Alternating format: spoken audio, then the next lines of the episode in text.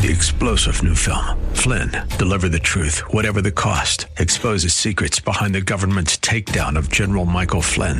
Flynn knew what the intel world had been up to. He ordered the first audit of the use of contractors. This set off alarm bells. He told the truth. He was the most dangerous person for Donald Trump to hire. They had to get rid of Flynn.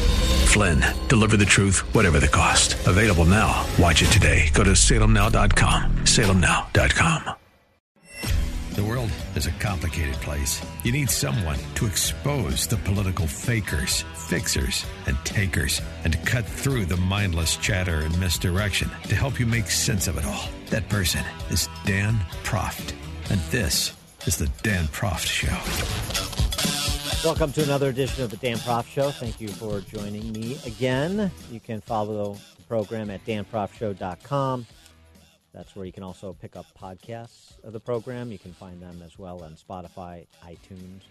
Follow us online on social media at Dan Proft Show on Facebook and Twitter, as well as at Proft Dan.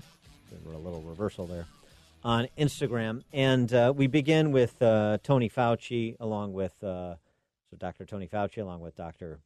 Robert Redfield of CDC and Dr. Hahn of FDA, all testifying before Senate committee today. And by the way, I thought uh, Senator Tim Kaine from Virginia looked absolutely fetching in that scarf that Dr. Birx allowed him to borrow of hers.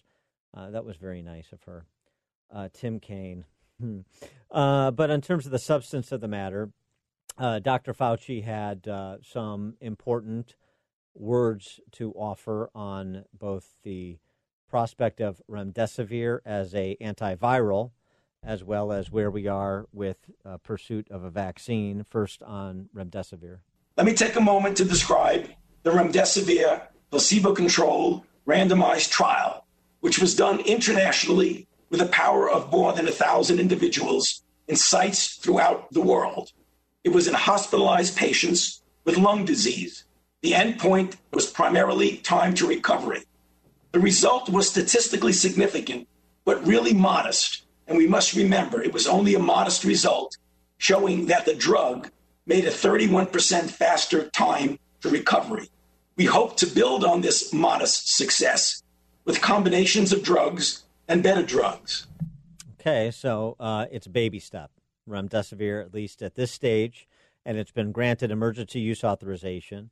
You have the remdesivir uh, supplies uh, that have been uh, sent out to the states. I know uh, my home state of Illinois received a shipment of remdesivir yesterday, per Illinois Governor J.B. Pritzker, that was already being distributed to hospitals for emergency use on a individual doctor and patient basis. But uh, it is not going to meet the standard. It doesn't appear at this stage. All clar- you know qualifications that uh, it will meet the uh, standard of you know a widely available therapeutic that um, uh, substantially addresses the virus in terms of uh, helping people get back to health with uh, all due speed.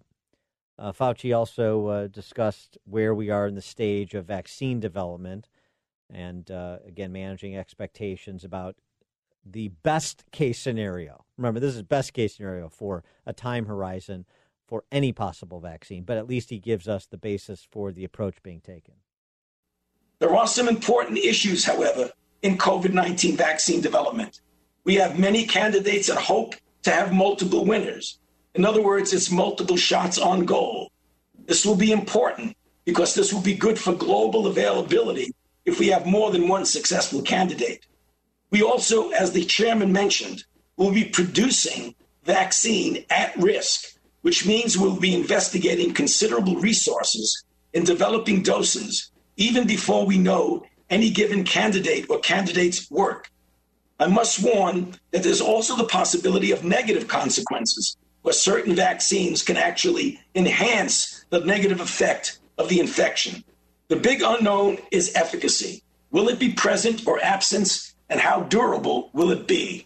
And uh, he made clear in further questioning about things like school opening in the fall that uh, you should not expect uh, a vaccine to be widely available by the fall or perhaps even the winter. Not going to be this term, which is consistent with what's been said from the beginning 12 to 18 month time horizon, best case scenario, and uh, it we're it's it's really not known what the prospects are for a vaccine, a vaccine that even has the efficacy of say a flu vaccine of 50 percent. It uh, really calls to mind so much of uh, the testimony from all of the doctors, and uh, certainly the speechifying from so many of the senators. This piece at uh, Spectator uh, the British edition of The Spectator. We know everything and nothing about COVID. uh, Matt Ridley uh, is the author of the piece, along with uh, uh, virologist uh, Elisabetta Groppelli, um, who podcast on the topic as well. but this, I think, is a paragraph sums it up nicely. Every new disease is different, and its epidemiology becomes clear only gradually and in retrospect. Is COVID 19 transmitted mainly by breathing or by touching? Do children pass it on without getting sick?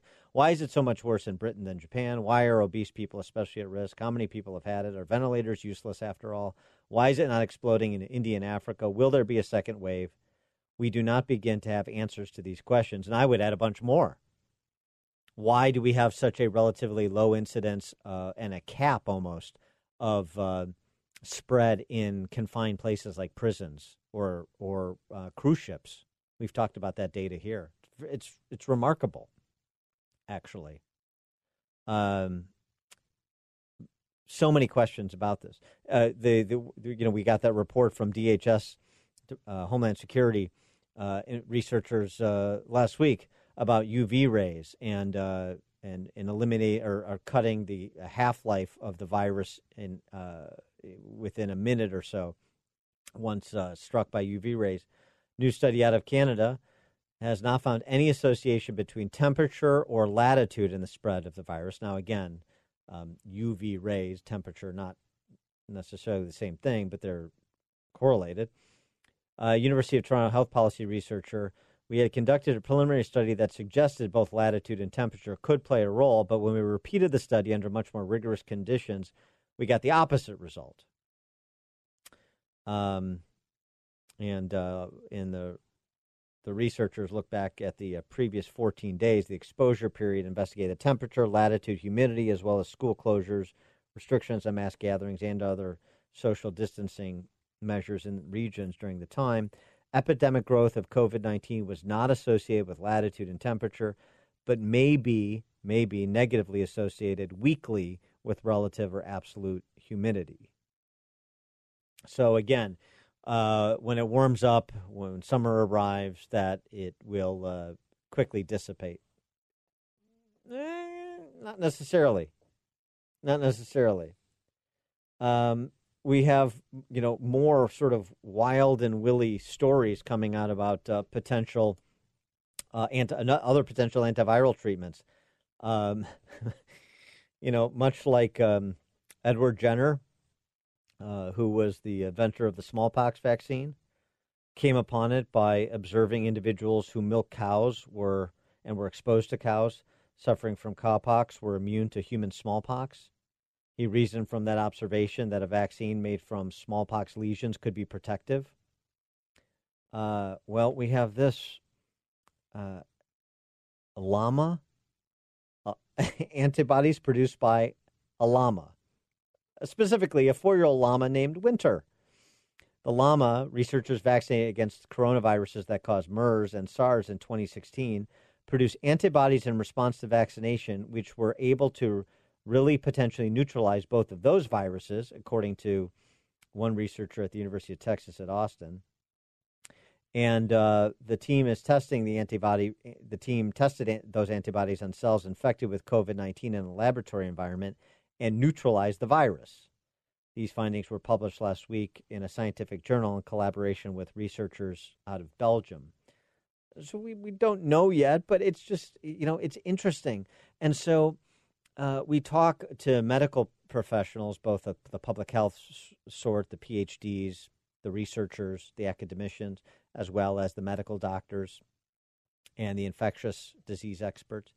And it, it, I, I, just note again because I think it's uh, so relevant. And the ter- term humility was thrown around a little bit today between the senators and those testifying before their committee needs to be thrown around a lot more.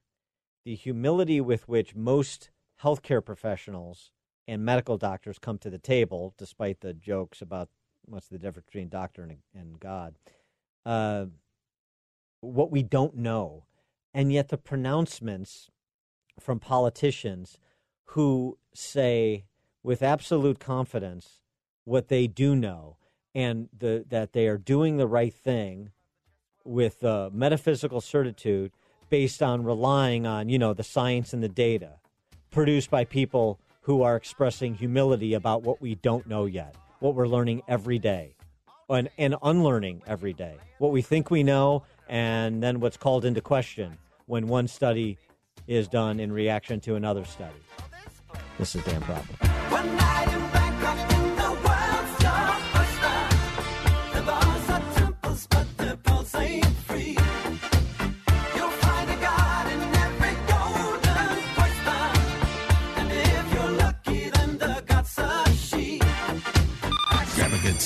sharpen your pencils. Class is in session with Professor Dan Proft and the Dan Proft Show.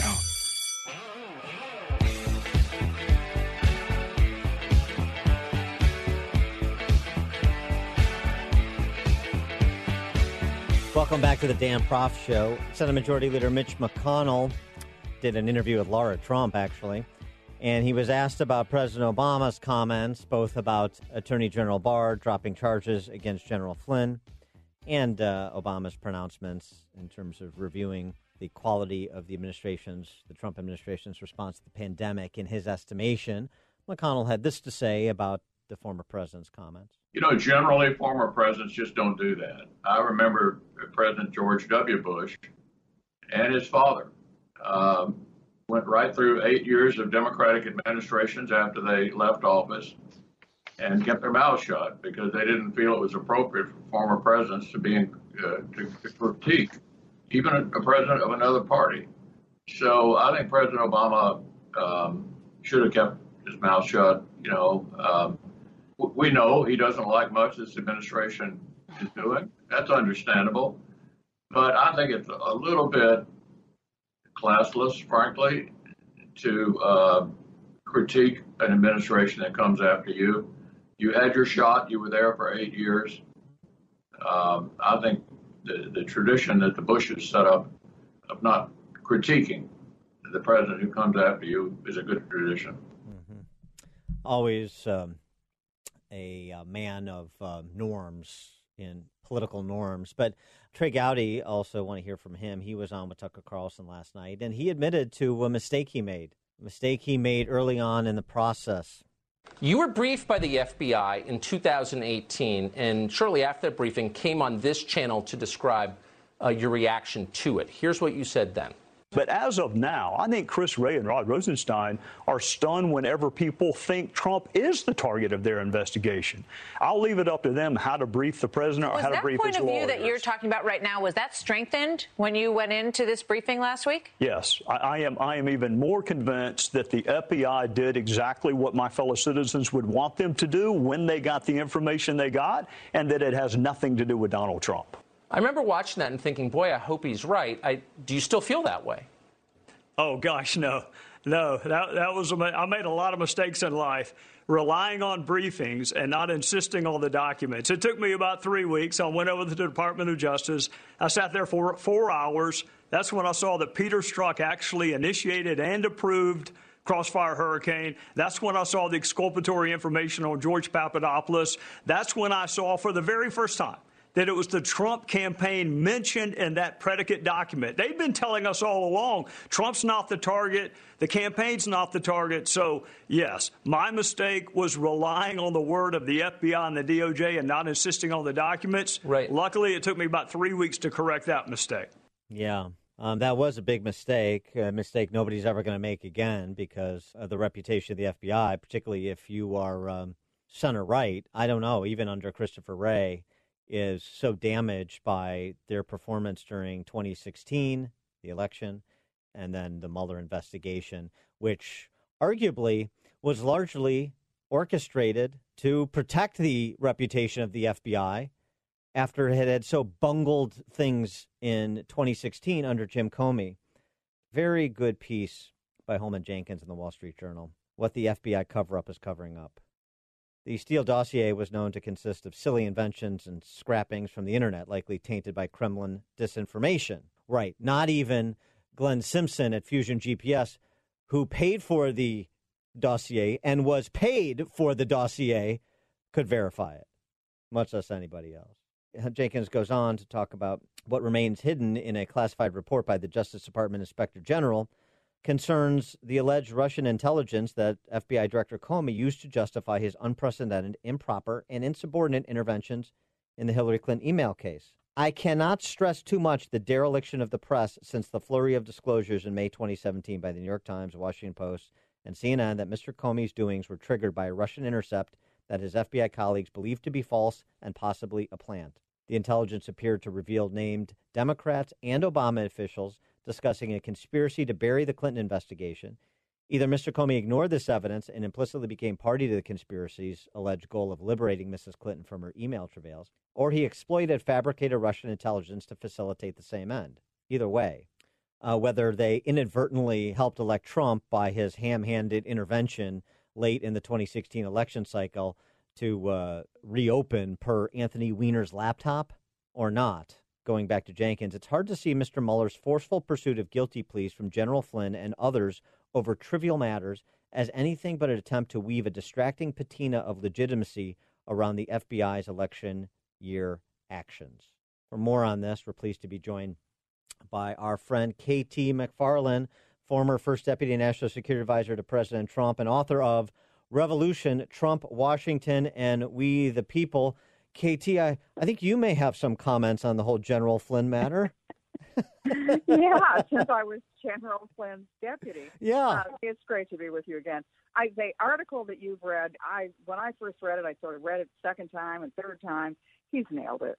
But I think that he that Holman Jenkins probably didn't go far enough. Like, what were they trying to cover up? I think that the entire Obama administration had gotten very deep into spying on everybody. And that was the big cover up. And they didn't, they assumed that Hillary would come in and therefore nobody would ever complain about it. Mm-hmm. But then when Trump came in, they knew they had to cover their tracks and cover up. So they targeted Flynn and they targeted me because they knew that Flynn would understand what they had done because he'd been former head of Defense Intelligence Agency. So he knew what intelligence was, how it was gathered. He would have seen in a nanosecond what they'd been up to. And so are they still doing it? In other words, President Obama's leaked, quote unquote, uh, phone call talking about uh, his concern for the rule of law with respect to the dropping of charges against General Flynn. Do you see that as just preemptive damage control for what is yet to come? Yes, I definitely think there's a whole lot more coming. I think Obama et al. are running scared, and this is a preemptive damage control. I know uh, we've discussed this, but we, we need to reset the table in these times. Um, provide uh, some more context to what you uh, just said, which is that you know they wanted you to admit to a crime you didn't commit, and they were trying to use you to level up to the president. Well, they used the same tactics with Flynn that they did with me. They show up at my door unannounced, say they just want to ask a few questions about Russian interference in the U.S. election. And I'm such a stupid Girl Scout. I said, well, yeah, I want to find out what the Russians did too. I want to make sure nobody does this in an American election again.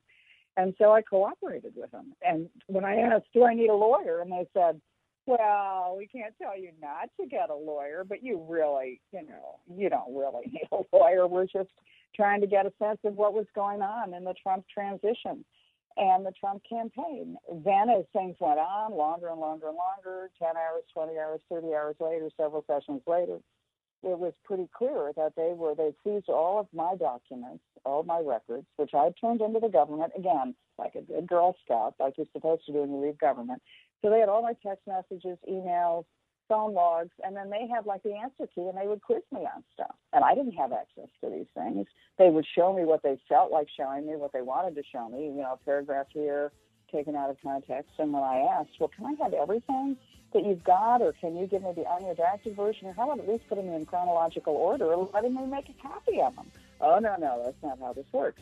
They were trying, they were setting up perjury traps. When we come back with KT McFarland, former Deputy National Security Advisor to President Trump and author of the book Revolution Trump, Washington, and We the People, I want to turn to what uh, General Flynn's defense counsel, Sidney Powell, had to say on Fox about how far she thinks the orchestration of this investigation went.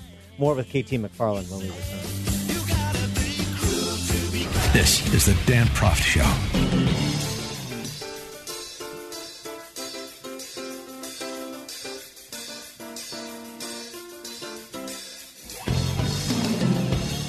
We're back with KT McFarland, and uh, I wanted to uh, tackle the uh, transcripts of testimony given behind closed doors under oath by senior Obama administration officials. It's fascinating to read the transcripts from the uh, court filings of what uh, the uh, James Clappers and Susan Rice's and Samantha Powers's and Andy McCabe said under oath as compared to their black helicopter conspiracy theories they were promoting on cable TV news for three years. But it's it's it's worse than that. It's worse than just them saying Trump is a Russian agent on TV while behind closed doors and under oath they're saying, uh, "Well, I don't have any knowledge of Russian collusion. I, I, don't have any evidence that he colluded with the Russians." It's worse mm-hmm. than it's worse than that. There's actually lying again. Jim, Jim James Clapper, who's used to lying to people, lied about the metadata collection program, as we know, and he also lied about whether or not he briefed Obama on the Flynn Kislyak phone calls on the phone call between or phone calls between General Flynn and Russian Ambassador Kislyak. In uh, mm-hmm. it, when he um, was asked in a July 2017 interview uh, by Republican committee members, he said he hadn't briefed Obama on those calls. In earlier congressional testimony provided by former FBI Director Jim Comey, according to Comey's March 2017 account, he briefed Clapper on the Flynn Kislyak calls and then gave the former DNI copies of the transcripts. In the first week of January, said Comey, uh, Clapper briefed the president and the vice president and then President Obama's senior team about what we had found. You know, that's not like misremembering. That's saying something that didn't happen uh, that that ha- that happened then didn't happen one way or the other, and that is like a, a material event, something you would not misremember unless you were suffering under some sort of medical condition. Yeah, and remember, Dan, that they would have all had access to the to the records, and, and something like what topic did you brief the president on? That's that would be heavily documented in the internal documents, which they would have had access to in preparing for those interviews. So there's not misremembering or gee, I'm not sure if we said it Tuesday or Wednesday. Um, that's pretty deliberate as far as I'm concerned, and and I think there's an awful lot more that's going to come out.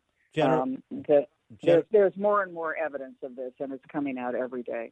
General Flynn's uh, defense counsel, Sidney Powell, said on uh, Maria Bartiromo show over the weekend that this mm-hmm. goes all the way to the top, meaning President Obama, that he knew what was happening if he wasn't uh, directing it himself you know, I think that's the big question: is what did what did Susan Rice, the national security advisor, what did she know? When did she know it? What did Vice President Biden know, and when did he know it? And what did President Obama know, and when did he know it? And what was their role in all of this? Because in effect, take a step back. This was uh, one political party, an outgoing administration, which doesn't like the incoming administration of the opposite party. In fact, despises them and despises everything that they're planning to do and the reason the American people elected them, and they want to undo it. They're they're in effect trying to undo an American election by by and then think of what they've done to the nation for three years. They were on television every day, and their their acolytes and echo chamber in the press saying, "Yes, we know there's definitely collusion. There's this, there's that." And yet, the documents are now coming out. They knew from the very beginning this was all a hoax. They made it up. On uh, January 17th of uh, 2017, or January 16th, I think it was actually, of 2017, President Obama pardoned General James E. Cartwright, a retired Marine Corps general and former vice chairman of the J- Joint Chiefs of Staff, who pled guilty to lying to the FBI about his discussions with reporters about Iran's nuclear program, saving him from a possible prison sentence. Pardoned James Cartwright, General Cartwright, for lying to the FBI, pled guilty. Mm-hmm. Um, I just uh, uh, note that because of the hand wringing uh, going on by Obama and those Obama cultists who are very concerned about the rule of law with the dropping of charges against General Flynn. he he couldn't think of a precedent. he couldn't think of a time where somebody had been charged with lying to the FBI. He called it perjury, but it was lying to the FBI. Has ever uh, been um, uh, give, give, provided this treatment is, I think, the way he was insinuating. Well, and Trump, did, President Trump hasn't pardoned General Flynn. No, I, I know. That's, that's, another difference. It's, I know. President he, Obama is playing by his own rules. Right. As you led into this, and you said that, you know, President Mitch McConnell said that presidents, when they leave the Oval Office, they normally just let the next guy have his turn. President Obama has no intention of that. Mm. He's right. going to weigh in on this, and he's going to sound hurt and insulted, and he's going to have the echo chamber in the liberal media, and there's done the nation such an enormous, enormous damage. All right, so I don't think we're going to get a Yelp review on Becoming from you, KT. All right. KT McFarland.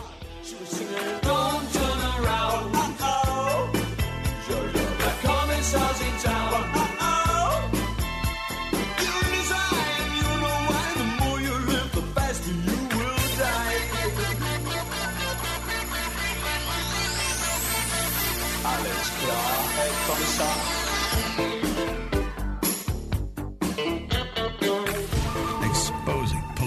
fakers, fixers, and takers. He's Dan Proft, and this is the Dan Proft Show.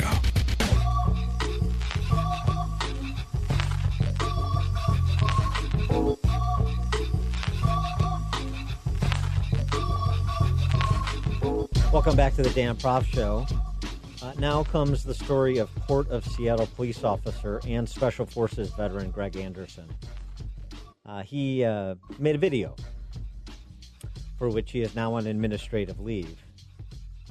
And uh, in that video, Port of Seattle police officer Greg Anderson said the following Every time I turn on the television, every time I turn I look to the internet, I'm seeing people arrested or cited for going to church, for traveling on the roadways, for going surfing, opening their businesses, going to the park with their families, um, or doing nails out of their out of their own house, using their own house as a place of business, and having undercover agents go there and arrest them and charge them with with what? With a crime? I don't I don't know what crime people are committing by doing nails in their own house but we're seeing this more and more and more, and uh, we need to start looking at ourselves as officers and thinking, is what I'm doing right? Imagine that um, somebody thinking about uh, the rule of law, but uh, the rule of law that begins with uh, enforcing laws that uh, comport with constitutional principles. Forget principles comport with the black letter of the United States Constitution. Is is even raising that question? That's a the predicate to put somebody on administrative leave, police officer on administrative leave. Now, I want to remind you that regardless of where you stand on the coronavirus, we don't have the authority to do those things to people just because a mayor or a governor tells you otherwise. Uh, I don't care if it's your sergeant or your chief of police we don't get to violate people's constitutional rights because somebody in our chain of command tells us otherwise. It's not how this country works. Um, those are de facto arrests. You know, we're violating people's rights and, and, and taking money from them, or even worse, arresting them and depriving them of their freedom when they are exercising their constitutional rights. Uh, and so uh, this is his viewpoint. Um, there's no indication, at least from the accounts that I've read, that uh, he refused a direct order from a superior. He's talking about what he believes is constitutional and is not constitutional with respect to, you know, say Fifth Amendment takings of somebody's property, much less the imprisonment, the citation and or imprisonment of somebody for uh, utilizing their property in an otherwise lawful way. Let's let's read something right here off of the Declaration of Independence. All men are created equal. Among these, we have the right to life, liberty, and the pursuit of happiness. I mean, don't you want police officers to be particularly thoughtful and mindful of your constitutional rights? Isn't isn't the main criticism of police when they take the law into their own hands, when they uh, treat people in a way that's violative of their constitutional rights? Now you have somebody who is openly contemplating what he sees around him in and not just in Seattle, not just where he has jurisdiction as an officer, he's just talking about generally in the country and questioning whether or not some of these edicts from politicians are consistent with respect for people's individual rights or whether they're illegitimate infringements. And and he's the bad guy now. Huh. I- interesting to note the juxtaposition is perfect. So this is a police officer, special forces veteran. Uh, meanwhile, you have a Seattle City Council member named Kshama Sawant, who, in a tweet over the weekend, advocated basically nationalizing Amazon. Tweeting, yes, corporations like Amazon need to be taken into small d democratic public ownership to be run by workers for social good we will need militant mass movements, strike actions at workplaces to begin to fight to win this because it will be a political strike against billionaires. She's advocating sort of the forcible seizure of Amazon and corporations like it. I'm not suggesting if it's her view. I'm uh, that tweeting is not uh, that's not uh, violative of the law as far as I'm as far as my read on it. I, I don't think it's even a close call but it's just remarkable. Her viewpoint as a duly elected member of the Seattle City Council, also sworn to uphold Constitution and protect individual rights, consistent with upholding the Constitution. She, she's tweeting that to uh, no particular effect or interest. Uh, Greg Anderson, the cop, is talking about people's individual rights, and he's put on administrative leave. By the way, there has been a GoFundMe page set up for him that's raised more than uh, two hundred twenty-five thousand dollars as of my last look, so he can pay. Well, I I don't know if he, he'll get a you know a union lawyer or what for his, some hearing per his administrative leave, but I mean it's just uh, it's just remarkable.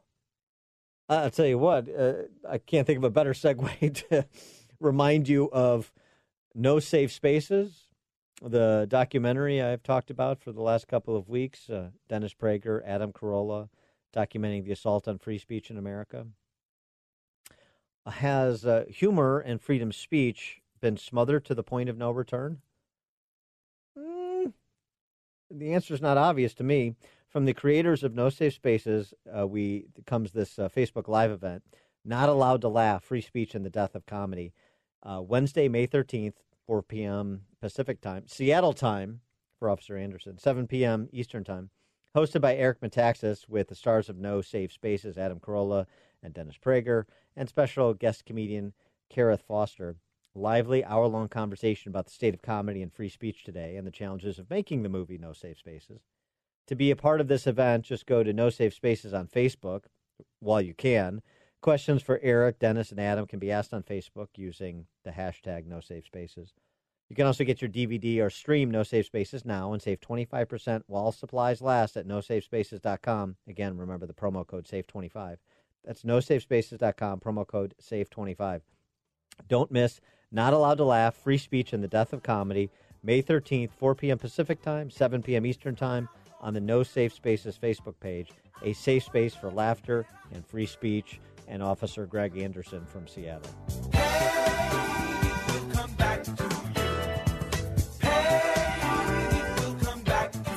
The more you listen, the more you'll know. This is the Dan Proft Show.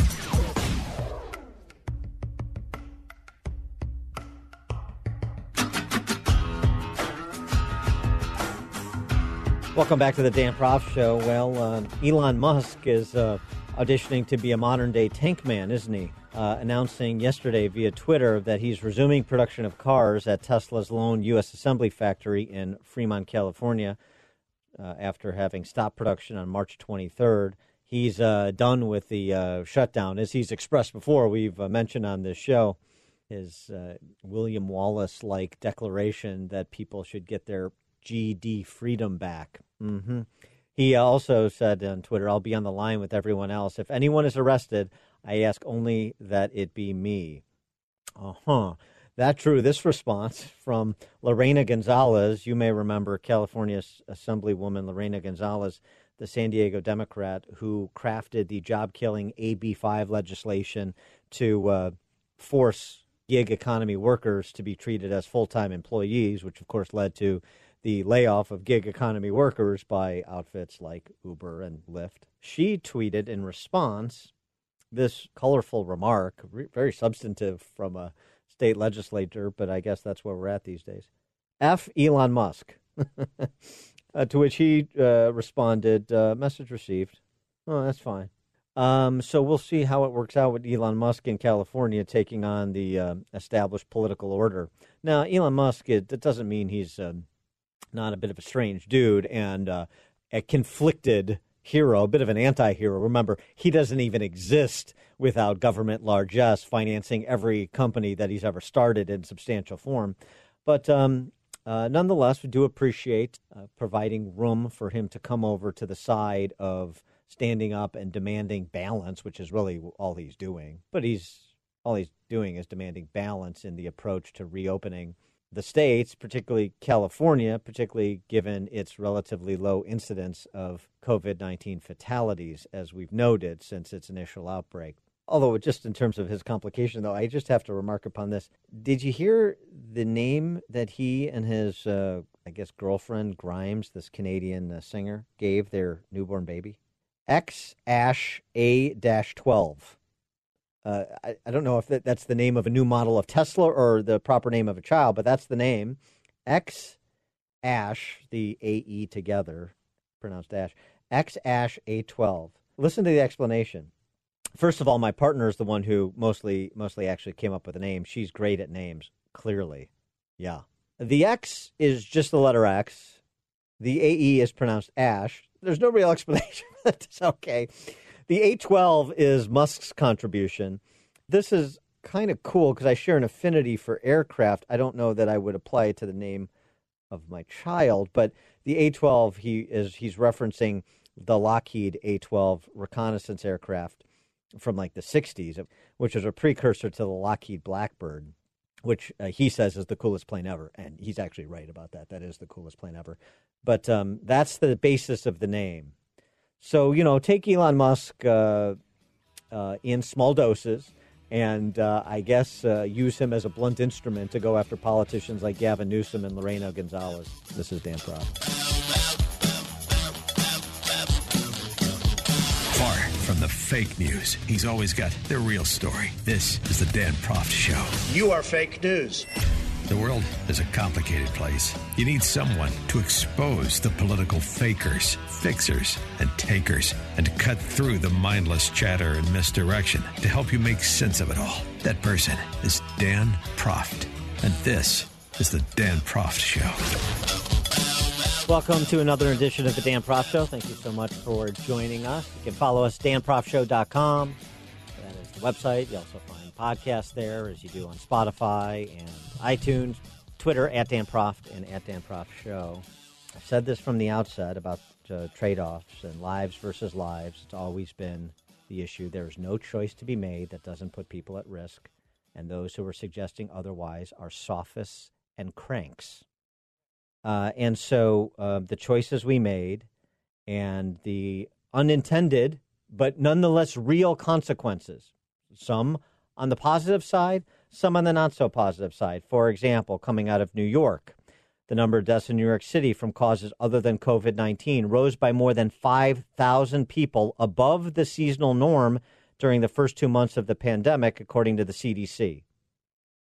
The deaths could be due to several factors, the CDC said, including delays in seeking or getting life saving care for fear of exposure to the coronavirus, or because quote unquote elective procedures that weren't really all that elective, somewhat time sensitive, not immediate, but time sensitive, uh, did not get made, uh, did not happen in time.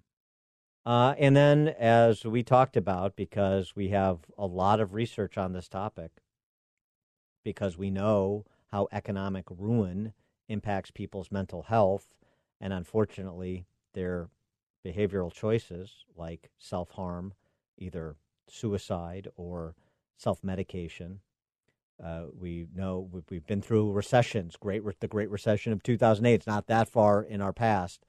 Uh, we know how that sort of devastation can impact people. And there is a new study out by the Well-Being Trust and the Robert Graham Center for Policy Studies in Family Medicine and Primary Care that estimates as many as 75,000 more people, more people will die from drug or alcohol misuse and suicide.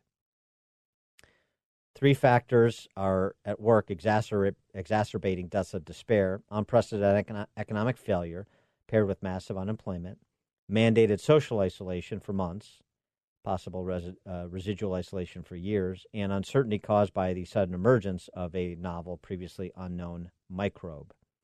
Uh, Benjamin F. Miller, Chief Strategy Officer for the Wellbeing Trust. Undeniably, policymakers must place a large focus on mitigating the effects, uh, effects of COVID. However, if the country continues to ignore the collateral damage, specifically our nation's mental health, we will not come out of this stronger. Those 75,000 lives matter just as much as the 75,000 lives that have been taken by the virus. Thus, the argument for a balanced approach, understanding risk is endemic to every choice available. For more on the topic, we're pleased to be joined by Dr. Gregory Jantz, licensed mental health counselor with a doctorate in counseling psychology, founder of the Center, A Place for Hope, and author of Healing Depression for Life. Gregory Jantz, thanks so much for joining us. Appreciate it. Oh, good to be with you today. This is really an important topic. We're going to begin to see some things happen in people's lives, and addiction's just one of them. Well, react to um, that study from the Wellbeing Trust. Yeah, we're seeing it already. This is uh, something that we're concerned about. The emotional saturation is the term I'm calling it, where we have had enough. We're on the edge of despair. It's despair that says, I don't know if I can make it much longer. It's the despair that people's lives uh, are on that edge of the anxiety is overwhelming and the depression. And when we get to that point, and we get to that point of total saturation, we start to make decisions out of desperation. And we're seeing more of that. We're seeing people who um, have had enough, and you're starting to see them revolt. And there's a revolt going on, and and some are uh, also then turning more inward.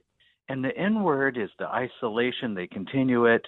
Uh, they turn to addictive behaviors. And we're going to see, we will see, because we've started it now, an increase in suicide and an increase in addictions. That's already started. What about uh, these mantras uh, and sort of the virtue shaming that comes with them, the hashtags and the you know, um, you're going to kill your grandma if you don't abide our strictures, and and sort of um, not just fear, but sort of the anxiety and, and the the guilt complexes that uh, politicians attempt to impose on people. yeah, there's something called uh, that I'm calling acute anticipatory anxiety. Acute anticipatory anxiety. It's saying if you don't do this, something bad's going to happen. And so that's also a way of modulating our behavior. And here's what I have to say about that it's wrong. Okay. so, yeah, that's it's wrong. That is succinct uh, to the point. I appreciate stra- straight talk. Well, it, it, because it, I mean, it's it's infantilizing, but it but it's but it's worse than that, right? Because it's coming from somebody in a position of authority, and then and so you're sort of back on your heels. Uh, people like to think of themselves as good people. Well, gosh, if I don't do this, I'm a bad person, and, and if I don't do this, I could kill somebody, and I don't want to kill somebody. I don't want to be responsible for that, and you get all bound up. Yeah. So we do the basic common sense precautions, and you know that's washing your hands. That's um, if you're in a group, covering your face. You know, there's the things that we all know to do. Please do those basics. Um, but we also know um, that uh, we're going to empower one another towards life, not power empower one another towards death. Yeah, there, there's something too about this, and I wonder if this is part of the conversation you have with uh, with patients or those who come to you seeking counseling. Uh, and and that's you know the, there's a difference between living a life and just existing in a strict biological sense, and that seems to be somewhat lost in this whole national dialogue that's been running for a couple of months now. Yeah, it is lost. And, you know, we work with folks from all over the country who come in for help for anxiety and depression. And I have to tell you, uh, in your area, um, we're seeing quite a few that are coming our direction to get help. And uh, it's increased. It's increasing during this. And I want to acknowledge there are folks out there who know, they know that this is, I'm on the edge and I need help. And that's, we don't want to have regret and so often, when we continue in, a, this pattern of self destruction, we're going to have later regret. So um, let's watch for that. Uh, and you know what? It's good and it's okay to ask for help. We all have a turn. And uh, when you layer the chronic stress that people are under by all the financial stress that's on top of this, uh, you know that's that's a formula for emotional disaster. Uh, I wanted to, you to tackle the topic of stripping people of agency uh, which happens uh, generally speaking. It's more acute in these times, I would argue. And and by that I mean um, well something frankly that uh, longshoreman term philosopher Eric Hoffer argued in his uh, treatise on mass movements, which is people won't change unless they think that they're in control of their lives and they can improve their lives for the better. If they don't believe those two dynamics are in play, then they will be content with the status quo and that's bad enough in times where people at least still have the freedom of movement and and um, yeah. other freedoms. Uh, in times where they don't have the uh, enjoyments and, frankly, full complement of rights that they normally have, uh, sort of settling with the status quo and believing you do not have dominion over your own life becomes actually dangerous to them. Yes, and that's a very good point because if I become powerless or have a sense that I'm powerless, then I become immobilized and fear's what's controlling my life. And so we know fear is the great paralyzer. It's how we control things. Um, you know, I'm in the Seattle area, so when this all broke out, everybody was afraid, and somebody decided to go buy toilet paper. And so now we we created a toilet paper craze that originated here. Now, that said, we do things we do things because we need a sense of control. And so this is why we're seeing individuals, and I'm using the word revolt. They're saying, um, you know what? This is no longer okay, and I'm standing up. And one by one, we're seeing businesses say, nope, no more, no more. And people are standing up because uh, there reaches a point that says, you know what? I value my freedom, and I'm willing now I'm willing now to stand up. First grunge rock and now the toilet paper mania. I mean, hasn't Seattle done enough? hasn't Seattle oh. hurt us enough, Dr. Jantz? I'm so sorry about that toilet paper. Yes. he is Dr. Gregory Jantz, licensed mental health counselor with a doctorate in counseling psychology, founder of The Center, a place for hope outside of Seattle, as he was just describing, and author of Healing Depression for Life. Gregory Jantz, thanks so much for joining us. Appreciate it. Hey, good to be with you today. Thank you. Take care. I came to get down. I came to get down. So get out your seat and jump around. Jump around. Jump around. Jump around.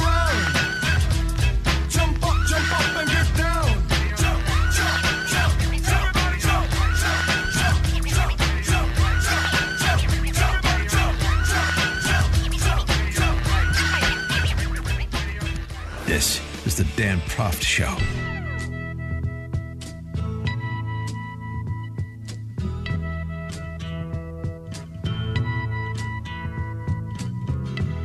Welcome back to the Dan Proft Show, and uh, let's take a little diversion from some of the heavier stuff and talk a little bit of sports. And we need our bread and circuses too. It's part of life, and um, I'm, I'm, a sports fanatic, uh, just like uh, so many American men are. And I want to see sports return just as soon as possible in Chicago. Obviously, it's not a fall without the Chicago Bears. It would be bizarre if such a thing were to come to pass. The problem is, despite the fact that uh, Major League Baseball owners, for example, have apparently green lighted a plan to resume baseball July 4th weekend, you got to get buy-in from the players, and you also have very different approaches by the relevant states that are home to Major League Baseball teams. So, for example, you know, I hope uh, Dyersville, Iowa's Field of Dreams is available for the Cubs and the Sox because July 4th doesn't seem to be the timeline that my home state of Illinois is on. And also uh, what this means for the world of sports betting as uh, casinos and now sports books have uh, multiplied and become ubiquitous throughout America. For more on these topics, we're pleased to be joined by Greg Greg Bishop. He's a senior writer for Sports Illustrated, former Jets beat writer. Well, that's a dismal beat for the New York Times, and former Seahawks beat writer for the Seattle Times. Greg, thanks for joining us. Appreciate it. Uh, thank you for having me. I appreciate it. So, uh, how many trillions of dollars are going to be bet on May 24th, Tiger and Manning versus Brady and Mickelson? It's funny that you mentioned that because, you know, one thing that the people that make the odds told me, the guys that work at these books and that are anticipating what the bets will be, is that the action has been higher than they expected on anything. They've had high bets on, say, Belarusian soccer or simulated Madden games or, you know, things that aren't even real, you know, uh, the high temperature in Las Vegas on a Wednesday. So to have an actual sporting event, even if we're putting event in quote marks, I think you're going to see some action there. There was a lot of action on the draft, and I think it speaks to the fact that there just hasn't been a lot to bet on for a long, extended period of time. Well, I mean, this is uh, to you know to be serious for a second. This is a massive industry, particularly a massive industry in Nevada, in Las Vegas, of course, and and has real world economic implications for hundreds of thousands of people that are not a laughing matter. I mean, we we know what happened to Nevada uh, during the Great Recession when uh, tourists stopped going and what the, the, what the housing market looked like in Nevada during that period. I mean that you know right now will pale in comparison to the damage being inflicted in that community in that state. Yeah, absolutely. You know, when I did the piece on sports betting that ran um, recently, you know, one guy that I talked to, his name is Jay Kornegay. He runs the sports book at Westgate uh, Casino in Las Vegas, and he was saying that they have a 240 foot wide board that shows sports highlights all day long, and it, it had never before been turned off. He was saying the casino even didn't have locks on the front doors because they'd never actually closed. There's no plan in place to close, and so you know when he goes to work now, you talk about the number of people that work in the casino, that how loud it is, you know how bright it is, how even at four in the morning there are people drinking and gambling and smoking and talking. And he says now when he goes into work, it's more of a perfunctory exercise. He doesn't have to, he just wants to. And basically, when he goes through, he knows there are other people in the casino, like people that have jobs, you know, engineers, uh, other executives. And yet, you know, when he goes from the parking garage to the casino floor to his own office, he doesn't see another person. And he says it's just the eeriest thing ever, you know this is a place that's known for its neon where the lights went out and I think he and everyone else there is expecting, you know, a severe economic impact for all of 2020. With respect to uh, the professional sports leagues, I mean, uh, we had the NFL draft recently, which provided a little bit of normalcy. Um, but but uh, y- even if owners approve a plan like Major League Baseball has, you still have to get pl- players buy-in. And I wonder uh, if you know NFL owners and players are on the same page. If uh, if Major League Baseball owners and players are on the same page. Yeah, I think what you're seeing are a lot of different opinions. You know, I was talking to a, a guy that plays running back in the NFL yesterday, and he was saying, you know, what happens if they do come back as scheduled and one of the players gets coronavirus? You know, what do they have to quarantine the entire team, the whole support staff? Uh, you know, there are probably 150 people at every NFL training camp. So, you know, how do you do that and do that safely? Do you have temperature checks? Uh, you know, are there protocols in place? Is it the same for every team? I think what you're seeing now are sort of optimistic projections from the league. You know, this is what we would like in an ideal world. This is what we think could work to get things back going. But the thing about the coronavirus is we just don't really know. You know, we don't know if there will be a second wave. We don't know if that will take place in the fall. We don't know if these measures that have been taken that, you know, might seem drastic have really uh, worked or if there's going to be, you know, lingering effects for years and years and years. And, you know, you see a lot of these experts talk about this is going to be something that goes on for 36 months and we're in the second inning of this and things of that nature. And so, you know, I had an NFL general manager tell me the other day that he'd be happy if they played 12 games next year, which would mean a training camp in September and a delay to the start of the season. But at this point, I think you know, in terms of who's on what page, it comes down to most of them just really don't know. Like they, you know, they're trying their best to get things open. They want the seasons to go on, but at this point, there's just not enough information to know if any of those plans are viable or not. Uh, are they starting from the premise that they won't be playing in front of fans? Because I know some players have expressed opposition to not playing in front of fans. And I don't know how you make the economics work if you're an owner with uh, without fans and and uh, all the revenue generated by fans attending games. You know, I think the understanding is at least initially they're going to have to play without fans. And you're right, the economic reality there is pretty stark. You look at a lot of these big college football programs. You know, you're talking 100,000 people go there every Saturday, and that's uh, ticket revenue, that's gate revenue, that's tax revenue. It's it's all coming and flowing through but it would be hard. I think you know most experts that you talk to in terms of in, infectious diseases think that it would be hard to really put fans into stands in a way like they used to be without a vaccine, and we're we're quite a ways it seems like from having something that's widely available in that regard. And so these are the tricky things. You know, you saw the UFC fights last weekend. You saw them do it without fans.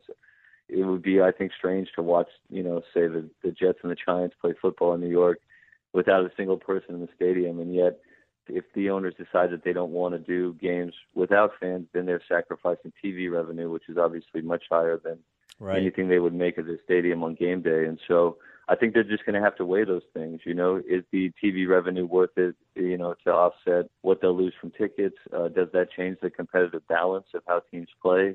Will some teams be better in a stadium with no fans. I mean, there's so many questions to be answered in such an unprecedented time. It's it's really fascinating to think about it. Sure, and the projections you have to make, whether you're a casino or the sports book within a casino as well, you know, in terms of the entertainment piece of, of this and the and uh, the the sort of secondary businesses that uh, are attendant to professional sports. You they have to be thinking about adjusting their revenue projections for years to come because of what may be a very slow recovery. So even if you had resumption of the actual games uh, and contests, you still have just not the volume of betting that you're you you may be used to or you expected you would have uh, you know six months ago. Yeah, absolutely. That's a great point. Like we don't know how consumers' habits will change. You know, does the guy who bet two hundred dollars on a game now bet fifty dollars, and how long does that last for? Does the guy who bet fifty dollars decide he doesn't have enough discretionary income and stops betting altogether. The, the millions and millions of people who lost their job discontinue habits like sports betting or even, you know, cable packages or going to games. He is Greg Bishop. He's a senior writer for Sports Illustrated, former Jets beat writer for the New York Times, former Seahawks beat writer for the Seattle Times. Check out his recent piece at SI, The World of Sports Betting and a World Without Sports, which I will tweet out at Dan Proft Show. Greg, thanks so much for joining us. Appreciate it. Uh, really appreciate you having me. Thank you. Take care.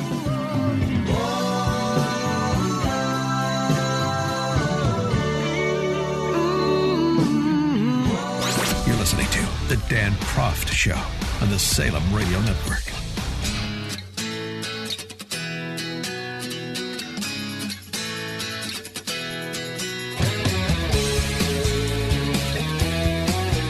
Welcome back to the Dan Proft Show. Larry Kudlow was on this week with Clinton Foundation donor zero, at uh, which point on Sunday he didn't talk about a V-shaped curve. He didn't talk about a U-shaped curve. He certainly didn't want to talk about a swoosh-shaped recovery or an L-shaped recovery.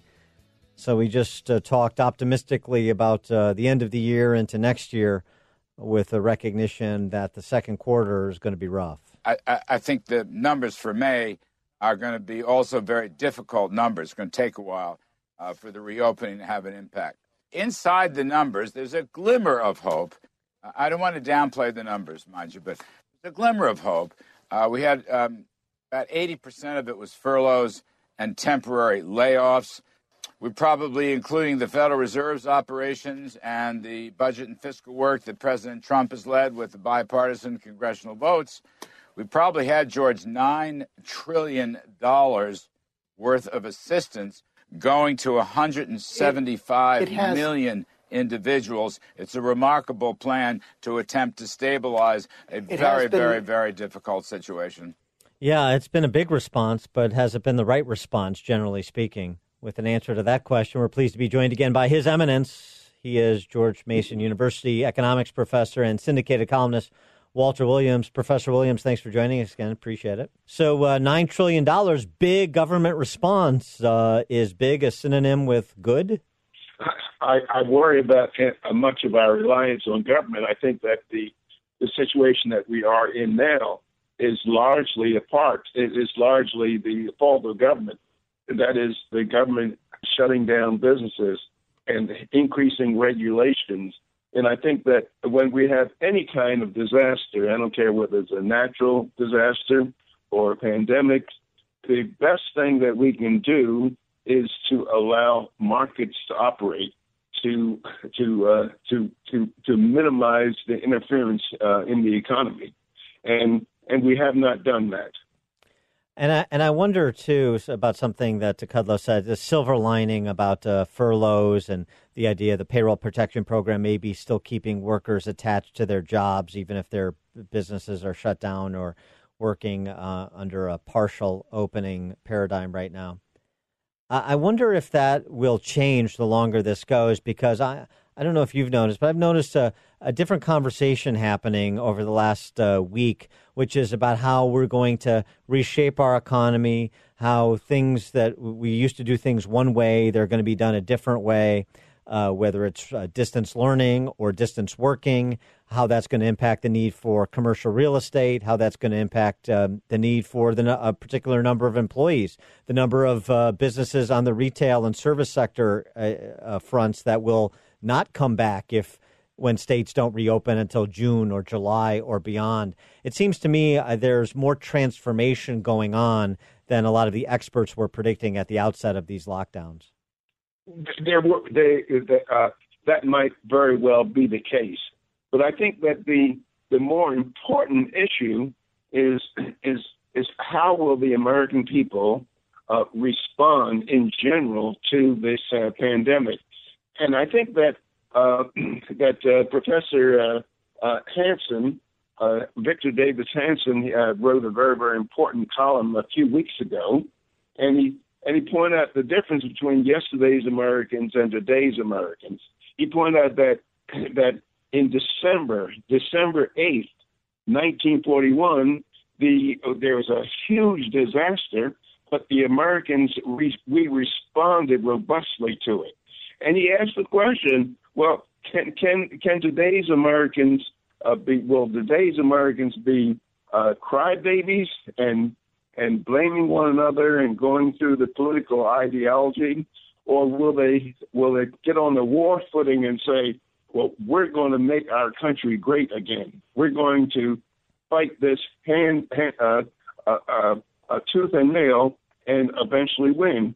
And I there's a lot of evidence that the Americans are going to play the the blame game and play all the politics instead of acting like our ancestors acted uh, uh, at the the, the Japanese attack in Pearl Harbor, and we we it's amazing. You know, for example, just think of this example: we built a highway between Wash, the state of Washington and Alaska, the Alcan Highway, in less than a year. Can you imagine that being done today? We can't get an interchange done in Chicago in less than a decade. Um, we'll, uh, uh, uh, we'll we'll pick it up right there uh, with Professor Walter Williams when we come back. I want to uh, ask you a little bit about the generational difference, continue that conversation, but also get into what is being proposed uh, today by House Democrats in terms of the next phase of paying people not to work. More with George Mason University economics professor and syndicated columnist Walter Williams right after this.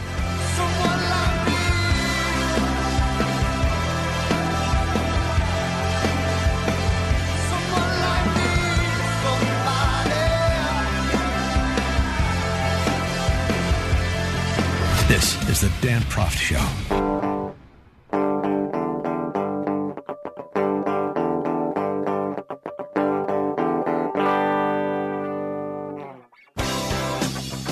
Welcome back to the Dan Proft Show. We're talking to Professor Walter Williams, the great economics professor at George Mason University, also a syndicated columnist, longtime syndicated columnist. And Professor Williams, before the break, we were talking about just the, the generational difference, the can do spirit of the World War II generation versus maybe what we're seeing today in substantial uh, with uh, substantial prevalence, uh, that you're having everything funneled through the political prism rather than the recovery prism. And I just wanted to let you uh, finish your thoughts on that. Well, I I, I think that uh, as as uh, Victor Davis Hanson said, there's a good chance we're going to behave as crybabies and and depend on government allocation. That is, we're going where it looks like what we're going to depend on is is asking our politicians to give us money to make us whole again. Now, keep in mind that politicians, when they give out money and when they spend money, it's not their own money. It's not the tooth fairy's money. It's not the Santa Claus money. The only way that they can they can give one American citizen one dollar is to first take it away from some other American. And so so so if the politicians play the money game, some Americans are going to benefit from that, and other Americans are going to lose. And and the and the Amer- Americans uh, uh, who will lose, they will have uh, they will have uh, no. They, they, it, there'll, there'll be nothing that they can do to make themselves whole again. Uh, I wonder, uh, what about Elon Musk? Uh, I wonder if the, the example of Elon Musk gives you any encouragement. He's perhaps um, an unexpected um, uh, rebel in this whole saga. He's sort sort of like Batman, not the hero you want, the hero you need. Maybe I don't know, but uh, he's reopening his uh, production facility in California in contravention to the state order there basically saying, "Come and get me." Now, this is Elon Musk, who wouldn't even exist without all the federal largesse he and his companies have received. So it's a bit ironic. right. It's a bit ironic, but nonetheless, he is making a stand to say you cannot take away people's private property, and that's what you're doing, governments at every level. Um, uh, like this, That's you're, right. vi- you're violating people's constitutional rights. move his- He's threatened to move his corporate headquarters to uh, Texas, I believe. Right, right. And and I think and I think you brought up the most important um, uh, downfall to this uh, uh, this uh, pandemic, and that is the growth of government power. That is the real one of the real issues for Americans uh, in the coming years is to somehow take the power that we've allowed politicians to have to take it back. That is, we're allowing politicians to tell us what what is a vital, uh, uh, what is what is a, an essential enterprise. They're uh, we're allowing them to to interfere with our health uh, uh, system, healthcare system, and we're going. That's going to be the biggest uh, downfall of this of this pandemic is the power that we have given the politicians. And the the politicians are returning the favor, um, so they're presenting. Uh, by, for example, House Democrats uh, a new uh, relief slash pay people not to work uh, measure, a trillion dollars to uh, state and local governments, a trillion dollars to businesses and people suffering financially. Uh, there's a proposal by Senators Kamala Harris and Bernie Sanders and Edward Markey to pay people $2,000 a month and $2,000 per kid, up to three kids, to um, get through the pandemic whenever that should end. What do you think of those measures? I, I, think that I think that all of them are bad. That is, that, that is, there's there there might be some a, a, a case for a little bit of government intervention uh, to take care to to help us get on the road to recovery, but not the uh, the handouts will, that will become permanent. Keep, keep in mind, a lot of these people are saying, a lot of the politicians are saying, this is a temporary uh, affair. But uh, as Milton Friedman said a number of years ago, he said, there's nothing as permanent as a temporary government program. Indeed. And so we have to worry about uh, somehow limiting these politicians. And, and, and one of the problems is, is that that they'll they'll buy uh, American allegiance to their programs through these various handouts. Well, and also too, it's not just the growth of government at every level; it's also the uh, the, the the reliance of state and local governments on the federal government, not just with respect to the uh, lost revenue from COVID nineteen and the response to it, but also uh, we see Wall Street Journal reporting that public pension plans lost a median thirteen percent in the first quarter of this year, and of course they're going to take. It looks like they'll probably take a bit more of a hammering before it's all said and done. Uh, regardless, now you have states that have made bad decisions for generations, wanting the federal government to step in and bail them out of some of those bad decisions. That is absolutely right, and I think that we should not do this. That is the uh, and and you you point out quite correctly the issue of the of the uh, state and local government uh, pension plans that are that are unfunded and on they're on the brink of bankruptcy, and by no means should the federal government uh, bail them out because this is what local politicians have done over the years. They've said that they caved to public employee unions by saying, "Look, we'll just give you a three percent pay increase, but we'll load up your pension benefits with the with uh, with seven or eight percent uh, uh, pay increases," and so they're able to conceal what they've given to to public employee unions uh, through the uh, pension plan. And now is the time of the comeuppance, and we should allow them to stew in their own juice. If uh, you were advising the President of the United States, uh, like say Larry Kudlow is, uh, on what to do, what is one thing that uh, you should demand in exchange for anything else in terms of trying to expedite the recovery? What would that policy be? Well, uh, I, I don't I don't have all the answers, but uh, one of the things I would advise the president is to keep the spending as limited as possible, and to recognize that the that the federal government uh, that we are a republic, and the federal government has some responsibilities, and the state and local governments have responsibilities, and it is not the responsibility of the federal government. They don't have any constitutional authority to be in the business of bailing out uh, uh, state and local governments. He is Professor Walter Williams, Professor of Economics at George Mason University, syndicated columnist. Get all of his writings at walterewilliams.com. Professor Williams, always an honor. Thanks for joining us. Appreciate it. And thank you.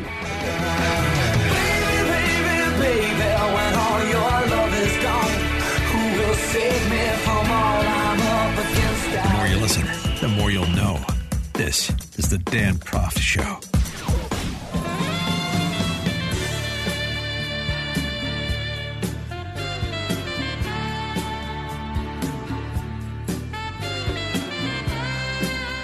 Welcome back to the Dan Proft Show. Have you uh, seen this clip circulating on uh, the interweb? The kids uh, sharing it and so forth.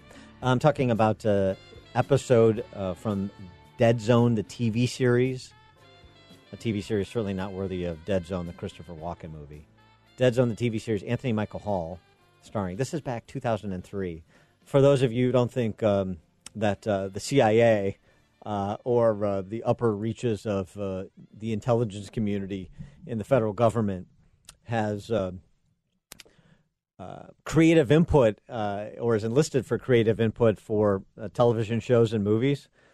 Listen to this; it's sort of remarkable.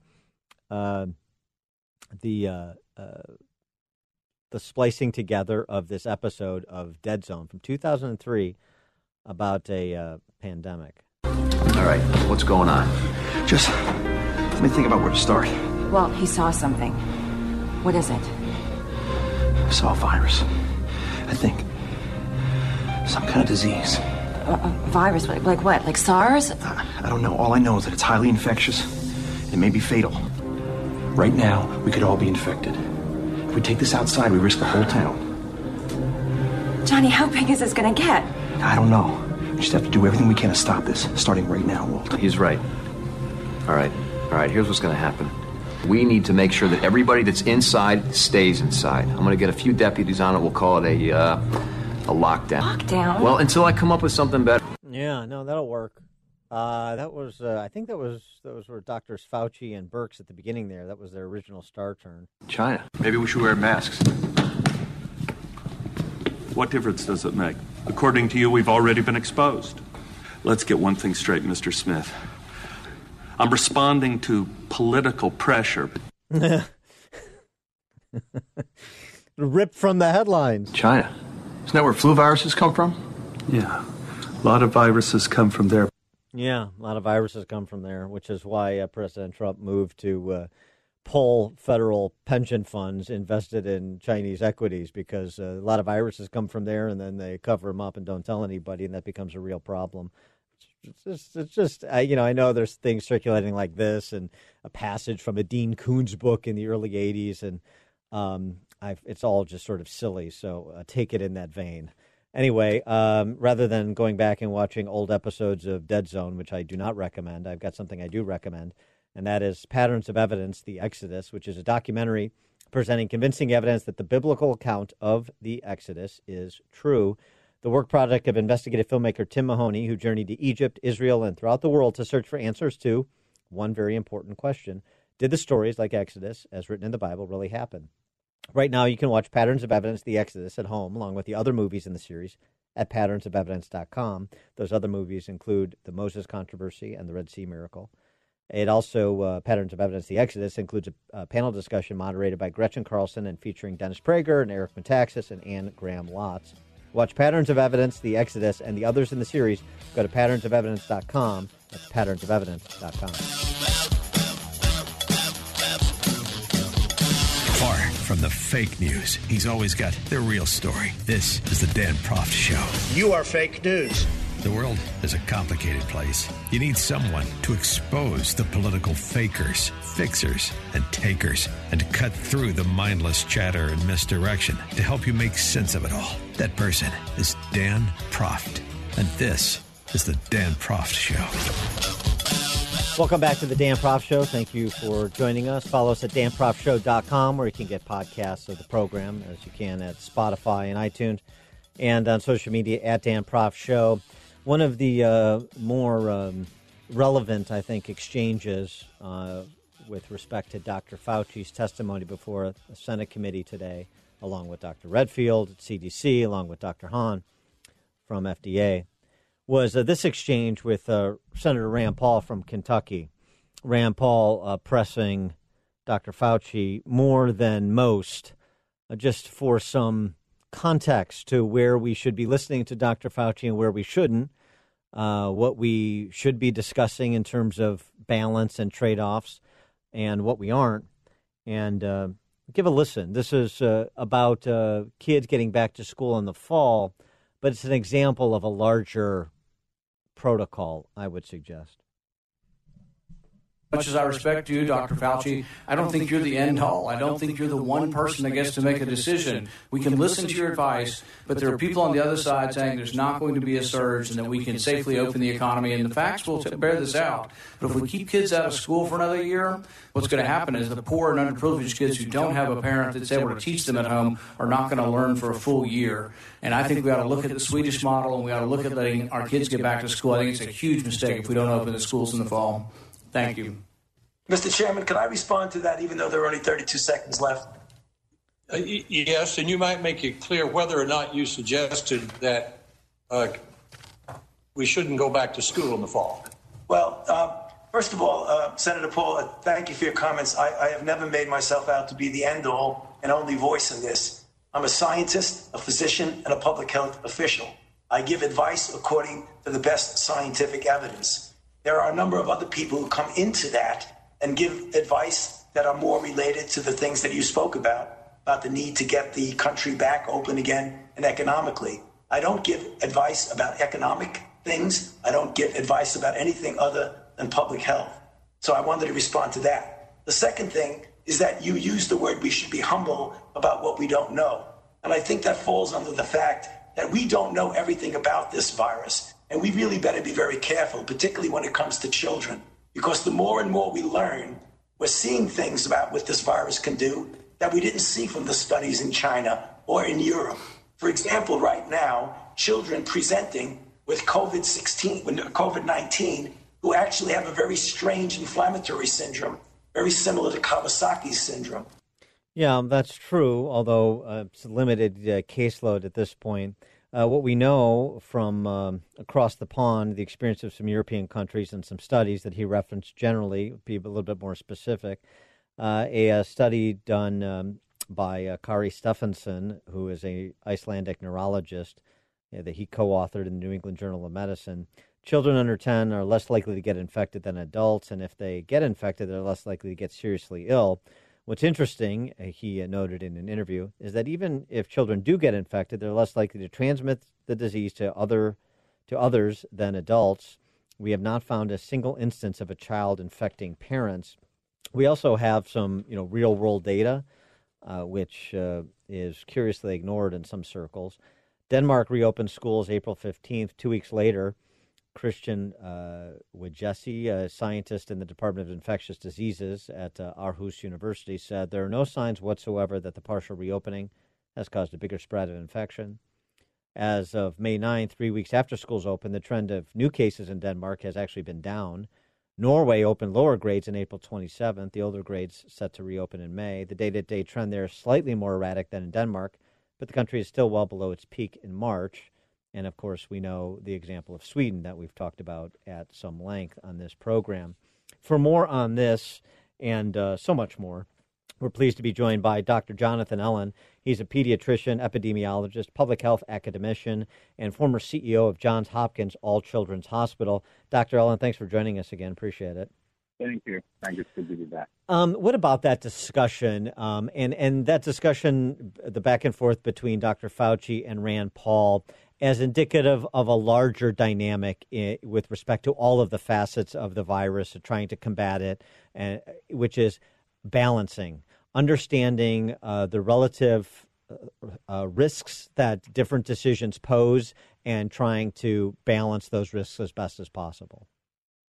Yeah, I mean, I, I agree very much with the overall tone of what they both were saying. I mean, I know there's there's a desire to sort of make their points stronger and have a spin to it, but I think generally they're both saying the same thing, which is there is a balancing act, just as you said, that needs to go on. And the final decision about how one opens, how one brings back the economy. You know, I spent years studying social determinants of health, and we know, and you mentioned this last time we talked, that the, the, the consequences of a closed economy and, and people being left at home has implications for spread within the home. It has implications for loneliness, and it also has the fact that people being out of work and, and not having sources of income is really going to cause a lot of stress. So it, it, there is a public health in part of the stay-at-home kind of approach or the restrictive mitigation approach, just like there is a problem with mass people coming together in stadiums in you know uh, for for sporting events where you have a lot of people together for, a long period of time. So somebody has to balance that, and that's your point. And I think that whoever, are, whether you think the leadership's governor, mayors, or at the president level, someone has to make what I'll call the CEO call about balancing those factors that represents what I think their constituents want to see as their balance. And to do that right, and now I'm getting a little long winded, but to do that right, the data has to be more local. To look at national data, even look at statewide data, is imprecise and doesn't tell you what needs to happen if you think about a county by county or zip code by zip code, however you want to look at the data. Yeah, and interesting. And when you start to look, I'm sorry. Interestingly, no, but just on that point, to build on your point, uh, Dr. Fauci in later Q and A said sort of precisely that with respect to school districts. This is sort of a school district by school district thing, um, and and he also said, look, I don't have a good answer to the criticism of the cascading effects of keeping children at home and not allowing them to go to school.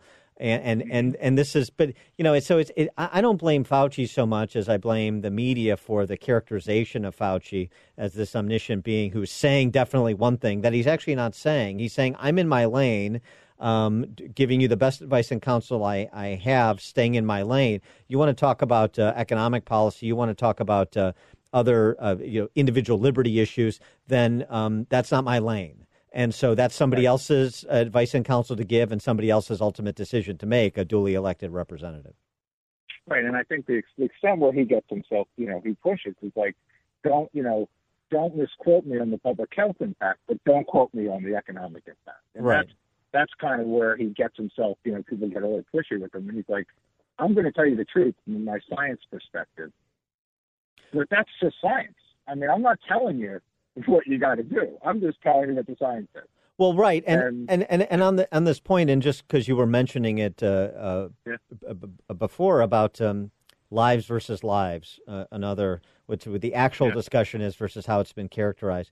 This study out uh, just yesterday from the Wellbeing Trust uh, in conjunction with the Robert Graham Center for Policy Studies in Family Medicine and Primary Care, projecting uh, as many as 75,000 more people will die from drug or alcohol misuse and suicide uh, because of the uh, exacerbating impacts of the uh, COVID 19, the virus itself, plus the response, the economic failure, the unemployment, the social isolation. So that, that's a real thing that has to be factored in.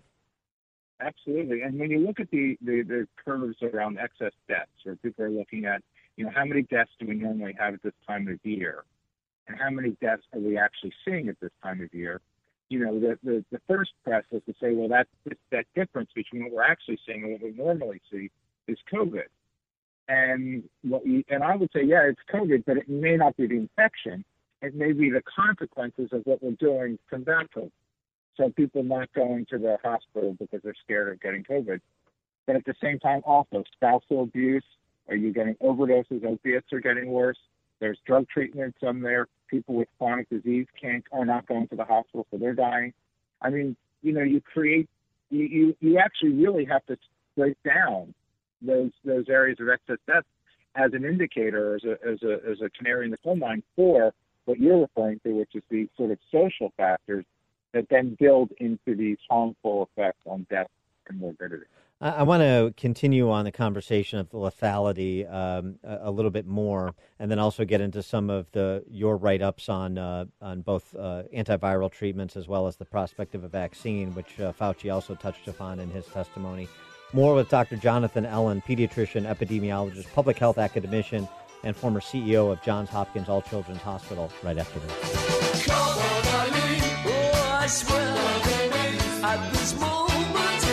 Grab a good seat and sharpen your pencils. Class is in session with Professor Dan Proft and the Dan Proft Show.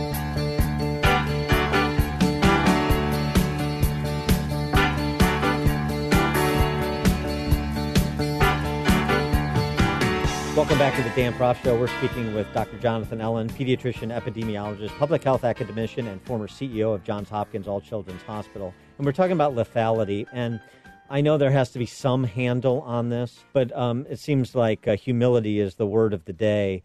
There needs to be some humility, I think, with what we know to be certain about these death counts and what we know to be certain about excess deaths. Uh, there was a CDC report out this week non COVID deaths rise over 5,000 above normal rate in New York City. And they attribute that to exactly what you were talking about before we before the break, which is people not getting the quote unquote elective procedures that they need, people not getting the treatments that they need that may not be immediate, but they become immediate if you let them go untreated. The conditions go untreated. Uh, we also, CDC reporting me- measles vaccines, vaccinations in the U.S. among children fall 60% since the pandemic. People afraid to go out, people afraid to get vaccines, people afraid to be in a hospital setting. Also, this I mentioned this a, a while back, but the uh, report that came out in a journal for epidemiologists four years after the uh, H1N1 outbreak back in 2009. And the results of this study looking at projections of lethality of H1N1, it's just a remarkable statement.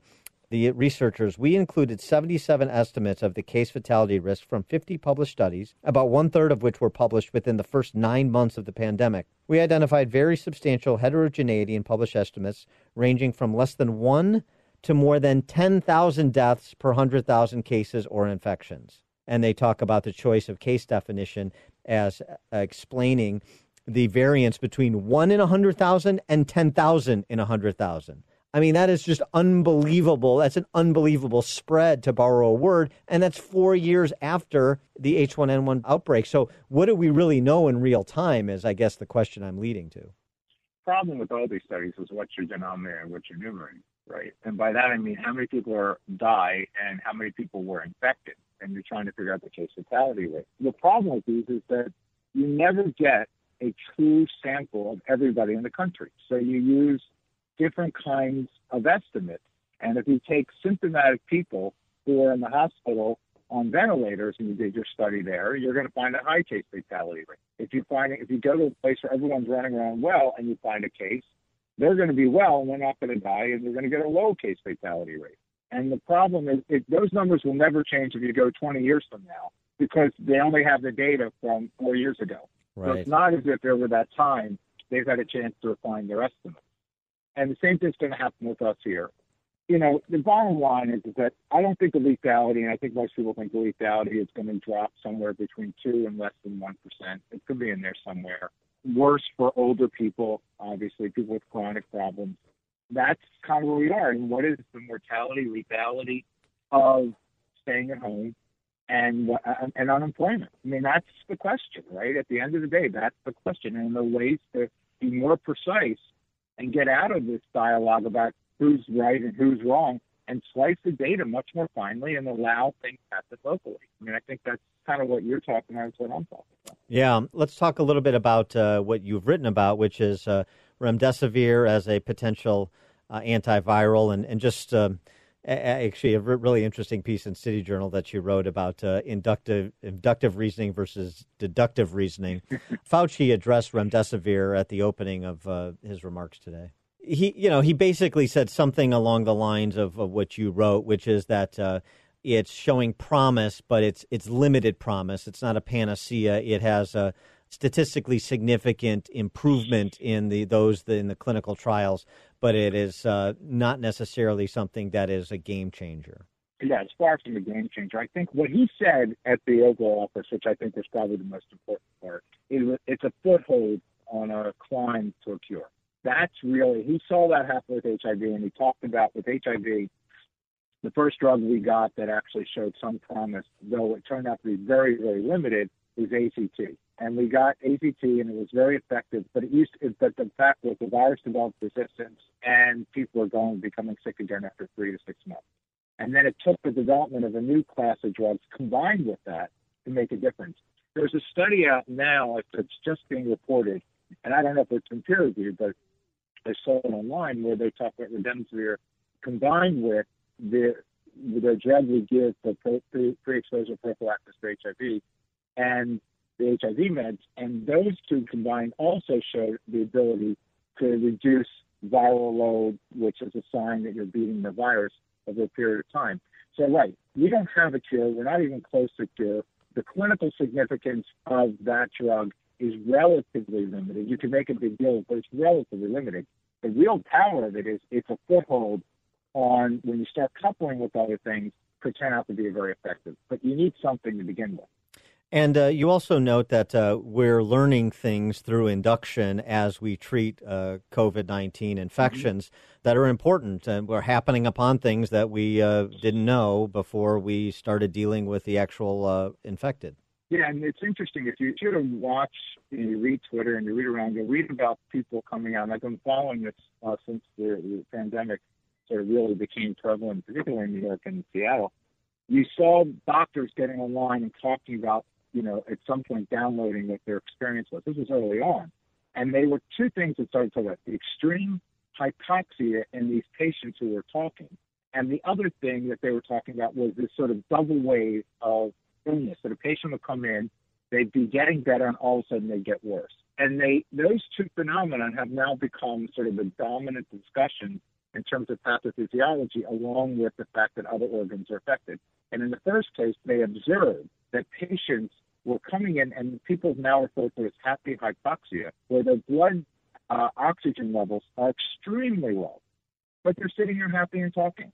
And they get sicker and sicker and sicker. And they said, well, we'll put them on a ventilator with something like that looks this way and one of these breathing machines. The problem is that can cause complications for both the medical personnel, for the patient who's got this tube in, and the resources that we have in terms of ventilators.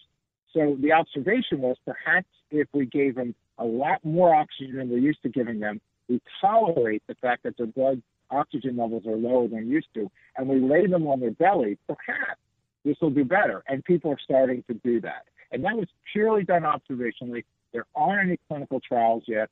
Now, someone will eventually go off and do a clinical trial, but this was just based on observation. The same thing's happening now. Everyone told the second wave, the second sort of the second illness sort of severity coming on in the hospitalized patients, and they realized this is what they call the cytokine storm, which is where the body's immune system starts fighting itself. So it's not just the COVID infecting the cells and killing cells and making you unable to breathe, but the COVID comes along and turns your immune system on, and then your immune system fights you just like people who have arthritis and different types of immunologic diseases. And so now we're talking about trying to give therapies, and people are giving therapies based on this observation that affect this kind of second body fighting itself uh, storm. Well, uh, it's it's fascinating. I mean, and it's just a reminder of like how much is being learned in real time, and and uh, so the questions that need to keep being asked, and it's you know measuring and measuring and remeasuring and remeasuring before we're cutting in terms of uh, macro pub- public policy decisions.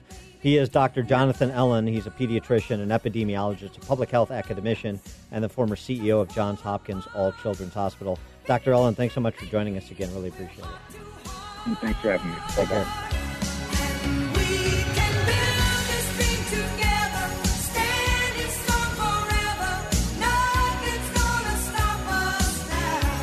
You're listening to The Dan Proft Show on the Salem Radio Network.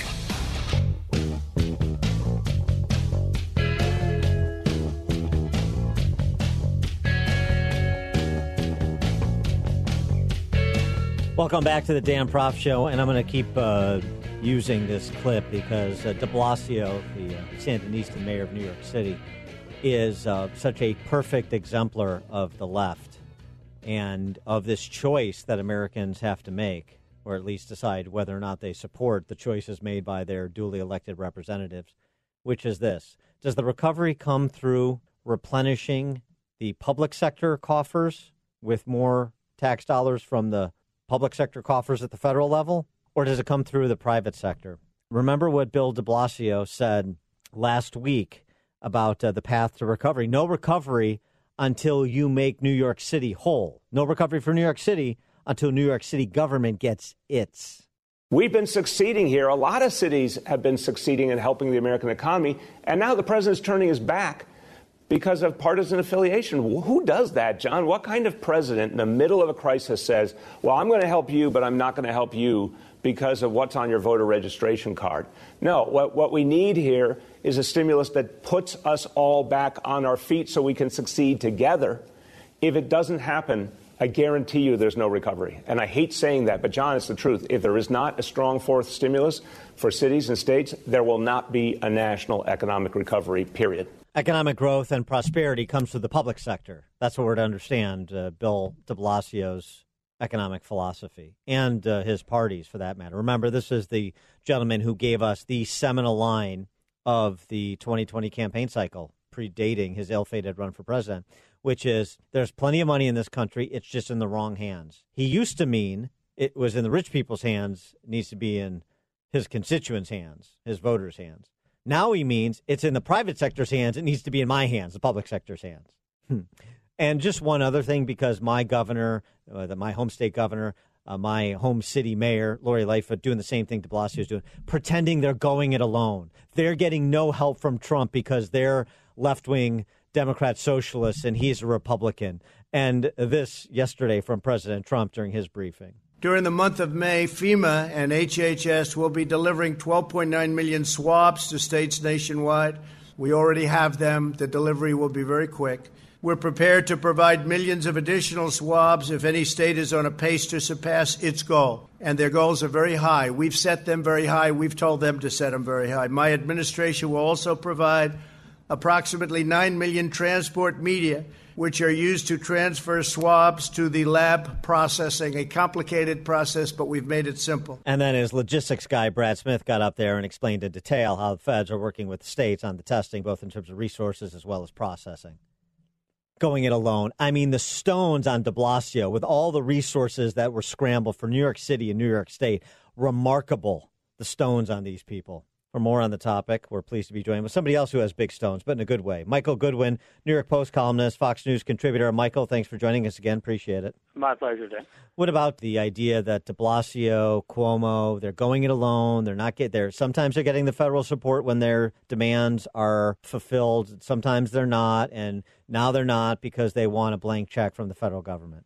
Well, that's exactly it. And the distinction is everything here that it's one thing to provide test kits, to provide hospital beds, ventilators, personal equipment, all of that sort of thing. The president did the, everything he could, and the governor of California, the governor of New York, uh, even the mayor of New York, de Blasio, at various times thanked the president. I've seen an ad that the president's team is running, and they've got both Gavin Newsom and Andrew Cuomo in it saying what a wonderful job he did. But the issue now that de Blasio is raising and that Cuomo has tried to raise is essentially bailing out the cities and states, not just for the costs they incurred during the pandemic, but for the revenue they lost because they shut down businesses. It has blown tremendous holes in the budgets. In New York State, for example, the budget is some it sounds like it's somewhere around 15 billion dollars maybe even more that New York state is saying it needs to make itself whole as though the pandemic didn't really happen in effect uh, to make up every dollar lost. But the problem of course is that when you examine the finances of these blue states you find disproportionate money going to unions which in turn, of course, are the voting blocs of these blue state governors and mayors. And so, what you're asking the federal taxpayers to do is to keep the game going, keep keep the the scam going, so that we can continue to re- keep taxes high and yet still get reelected because we redistribute that money to our union friends and to the social justice warriors and the activist uh, progressive groups that always turn out the troops to vote for us. When we come back with the New York Post Michael Goodwin, we'll pick up our discussion of city and state finances and who should bear the brunt of the revenue shortfalls. More with Michael Goodwin when we return. Exposing political fakers, fixers, and takers. He's Dan Proft, and this is the Dan Proft Show.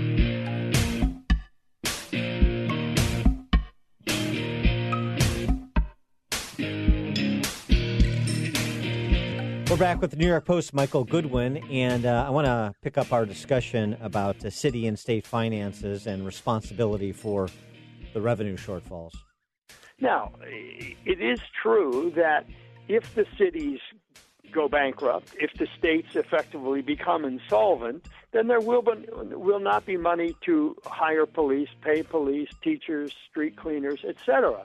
But the fact is, in these progressive cities and states, these sanctuary cities and states, the police don't enforce the law anymore. They've emptied the prisons for the sake of the coronavirus.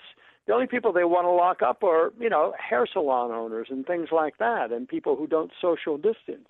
So it is really very much a mixed bag. The federal government obviously is printing money about as fast as it can, but there will be hell to be paid for that down the road at some point. The debt cannot increase exponentially forever without consequence. And so, this idea that the federal government should just keep the game going in the blue states, I think is a it's it's fighting words. I think it, the Senate will be very hard pressed. The president will be very hard pressed for from his supporters just to open the vault and give New York and Illinois and California, particularly New Jersey, everything it wants in terms of trying to keep its budget balanced. Well, there's just a, a, uh, a characteristic among uh, the politicians from all of those locales you mentioned that uh, in common, which is a preternatural inability to accept responsibility for what happens on their watch, even with respect to decisions they make. For example, Governor Cuomo, America's governor, as I understand it from the D.C. press corps, continued until this weekend to stand by his decision to allow nursing home patients who are infected to be reintroduced into nursing homes, despite the fact that we know a plurality of deaths, both in New York State as well as in the nation, have occurred in nursing homes. he finally relented and said patients must now test negative for the virus before hospitals can return them to nursing homes. But for a long time, he defended that catastrophic decision. Yes, it was a March 25th decision that lasted until Sunday, and during which more than 5,200 people died in New York State nursing homes. The vast, vast majority of them after that order let in hundreds and, and, perhaps thousands of infected patients into these nursing homes, where I always have to remind people, Dan, that families were prohibited from visiting the nursing homes. Yeah, good uh, point. Lest they bring in the virus. Instead, let's send it in. Let's knowingly send it in by the truckloads of infected patients from hospitals. I mean, that is what Andrew Cuomo did in New York. Uh, it, it is uh, the most unconscionable and fatal policy I have ever seen uh, in the history of covering New York politics. It, it, it's an extraordinary moment, and for him to defend it, although he changed it Sunday, he said, "No, I didn't really change it. It was working. It was a good policy." Well, if it was a good policy, why did you change it? Why did you end the rule? Why did you change the rule that they can no longer take these infected patients? Look, uh, it was, And- it was a terrible decision. And let me just say quickly, it's politics today that nobody can ever admit mistake. Well, you know, it's on video somewhere, so you'd never admit you're wrong. You just move on. Also, too, though, I, I mean, the lack of accountability from the uh, vaunted Fourth Estate on the Eastern Seaboard. Ron DeSantis is some Yahoo in Florida who, oh, by the way, one of his first acts was to cordon off nursing homes to protect nursing homes, which is why the uh, fatality rate in nursing homes in Florida is a fraction of what it is in places like New York and Illinois and Michigan and elsewhere. He's, you know, uh, recklessly disregarding people's lives. And Andrew Cuomo is America's governor, as I said, in terms of the Yeah. coverage. Well, you know, and and I've written about uh, New York versus Florida before uh, in terms of budgets uh, because uh, New York and Florida has slightly more people than New York, a million or so, r- roughly uh, other, otherwise equal or at around 20 million people. Um, and Florida has a budget that's half of New York's uh, half. You, you, uh, so New York spends roughly a hundred billion dollars more than Florida does. Uh, you don't hear Floridians complaining about the lack of government service. So somehow Florida gets by with a hundred billion dollars less than New York. Now, in some ways, that's unfair. New York has city has a subway system, et cetera. Nonetheless, I, I think it is instructive that uh, in this in this environment, even on the pandemic, these states take very different approaches. And uh, as you say, Florida surrounds its nursing homes with a kind of almost a barbed wire. Thou shalt not pass. Cuomo sends in the infected patients. Yeah. Uh, I mean, that's a very big difference, and the results are telling. I mean, Florida has significantly fewer deaths overall, but especially in nursing homes. Uh, results uh, also telling of uh, choosing to reorient all healthcare infrastructure to COVID 19 patients to the exclusion of patients with other serious ailments that need treatment. Reuters reporting the number of deaths in New York City from causes other than COVID 19 rose by more than 5,000 people above the seasonal norm the first two months of the pandemic. This, according to the CDC. And the CDC uh, suggests several factors, including delays in seeking or getting life saving care for fear of exposure to the coronavirus or because the, the quote unquote elective procedures they needed weren't so elective and they needed them. Yeah, I look. I, I think the whole issue of uh, the cause of death uh, across the country, perhaps, but especially in New York, is is going to be very contested because at one point the CDC was essentially telling uh, the cities and the states if you even if you haven't tested, if you suspect it's a coronavirus case, then that's the cause of death on the death certificate Right. uh, which which has consequences of its own because that that then brings the numbers higher and puts pressure on things like the lockdown. Uh, so I, I think the whole way deaths are counted is is especially unclear. And New York and New, New York City and New York State, for example, count them differently.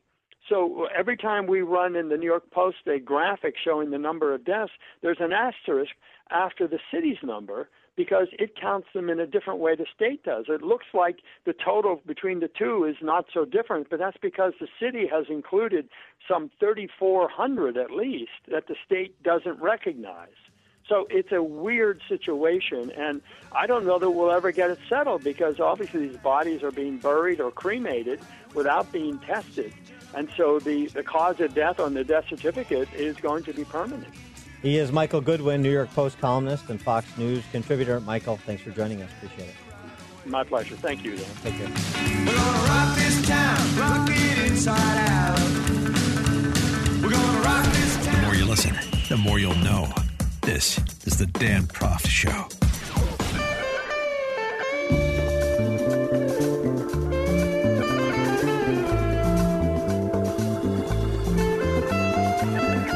Welcome back to the Dan Proft Show, and I'm so glad that uh, Trump is back doing more COVID 19 task force briefings, particularly the interplay between him and the media. And I like, I, I don't complain about the Jim Acostas of the world and uh, some of the other of the antagonistic members of the DC press corps that go at Trump in the most ridiculous ways because uh, I like to see people stand and deliver back and forth side by side. And I think it's useful for the American people to see who's making sense, who's fair minded, or um, who has nothing to offer other than to prosecute a political position, to be the loyal opposition, not the holder to account of the elected official, the job of the fourth estate, but who just wants to cheap shot and forever take the opposing viewpoint regardless of the merits of the opposing viewpoint or even the question from whence it comes.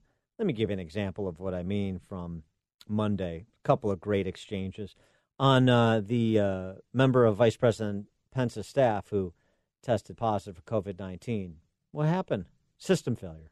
We had a situation here at the White House on Friday where a member of the vice president's staff tested positive for coronavirus, which has now caused three of the top U.S. officials involved in the coronavirus response to self isolate. Uh, Two part question Where did the system break down to allow that to happen? And where, what would you say to employers to look at the experience here at the White House and say, are we ready for this? Uh, I don't think the system broke down at all. One person tested positive, surprisingly, because uh, uh, the previous day tested negative, and three people that were in contact, relative contact, who I believe they've all tested totally negative, uh, but they are going to, for a period of time, self isolate. So, uh, system failure. I thought this was such an infectious virus that uh, anybody could get it at any time. And despite the, the hundreds of people who work in the White House and the daily testing, so from one day to the next, going from negative to positive, you can, you know, uh, ostensibly come into somebody who's in contact with somebody who's infected and catch the virus, which apparently is what happened. How's that system failure? How's that suggest uh, employers you can't use this model? Well, isn't the point of testing to make sure that nobody's positive and to catch anybody who is? And so, on the point of testing, another prime example. There does seem to be a double standard here, Mr. President, where members of your own staff can get tests frequently when they need it, but ordinary Americans cannot. So, Yeah. when will the rest of America have the same access that members of your own White House have to testing? And you know what? If we didn't get the tests, if we did no tests in the White House, you'd be up complaining, why aren't you getting tests for the White House? See, we can't win because. Yeah, exactly right. That's exactly right. If you're testing, uh, it's a two tiered system. Why do you get tests and not everybody gets tests at the same frequency you do? Maybe because I'm the president of the United States and I'm the head of state, and so it's sort of important. Um, this just in, the president of the United States is treated a bit differently, particularly when it pertains to his or her health than is everybody else. Uh, was th- would that question been asked to President Obama? No. Is it a silly question? Yes. Is it a perfect representation of the overwhelming majority of the DC press corps? Absolutely. This is Dan Proft. Thank you for joining us on another installment of the program. Please do so again tomorrow. Far from the fake news, he's always got the real story. This is the Dan Proft Show. You are fake news.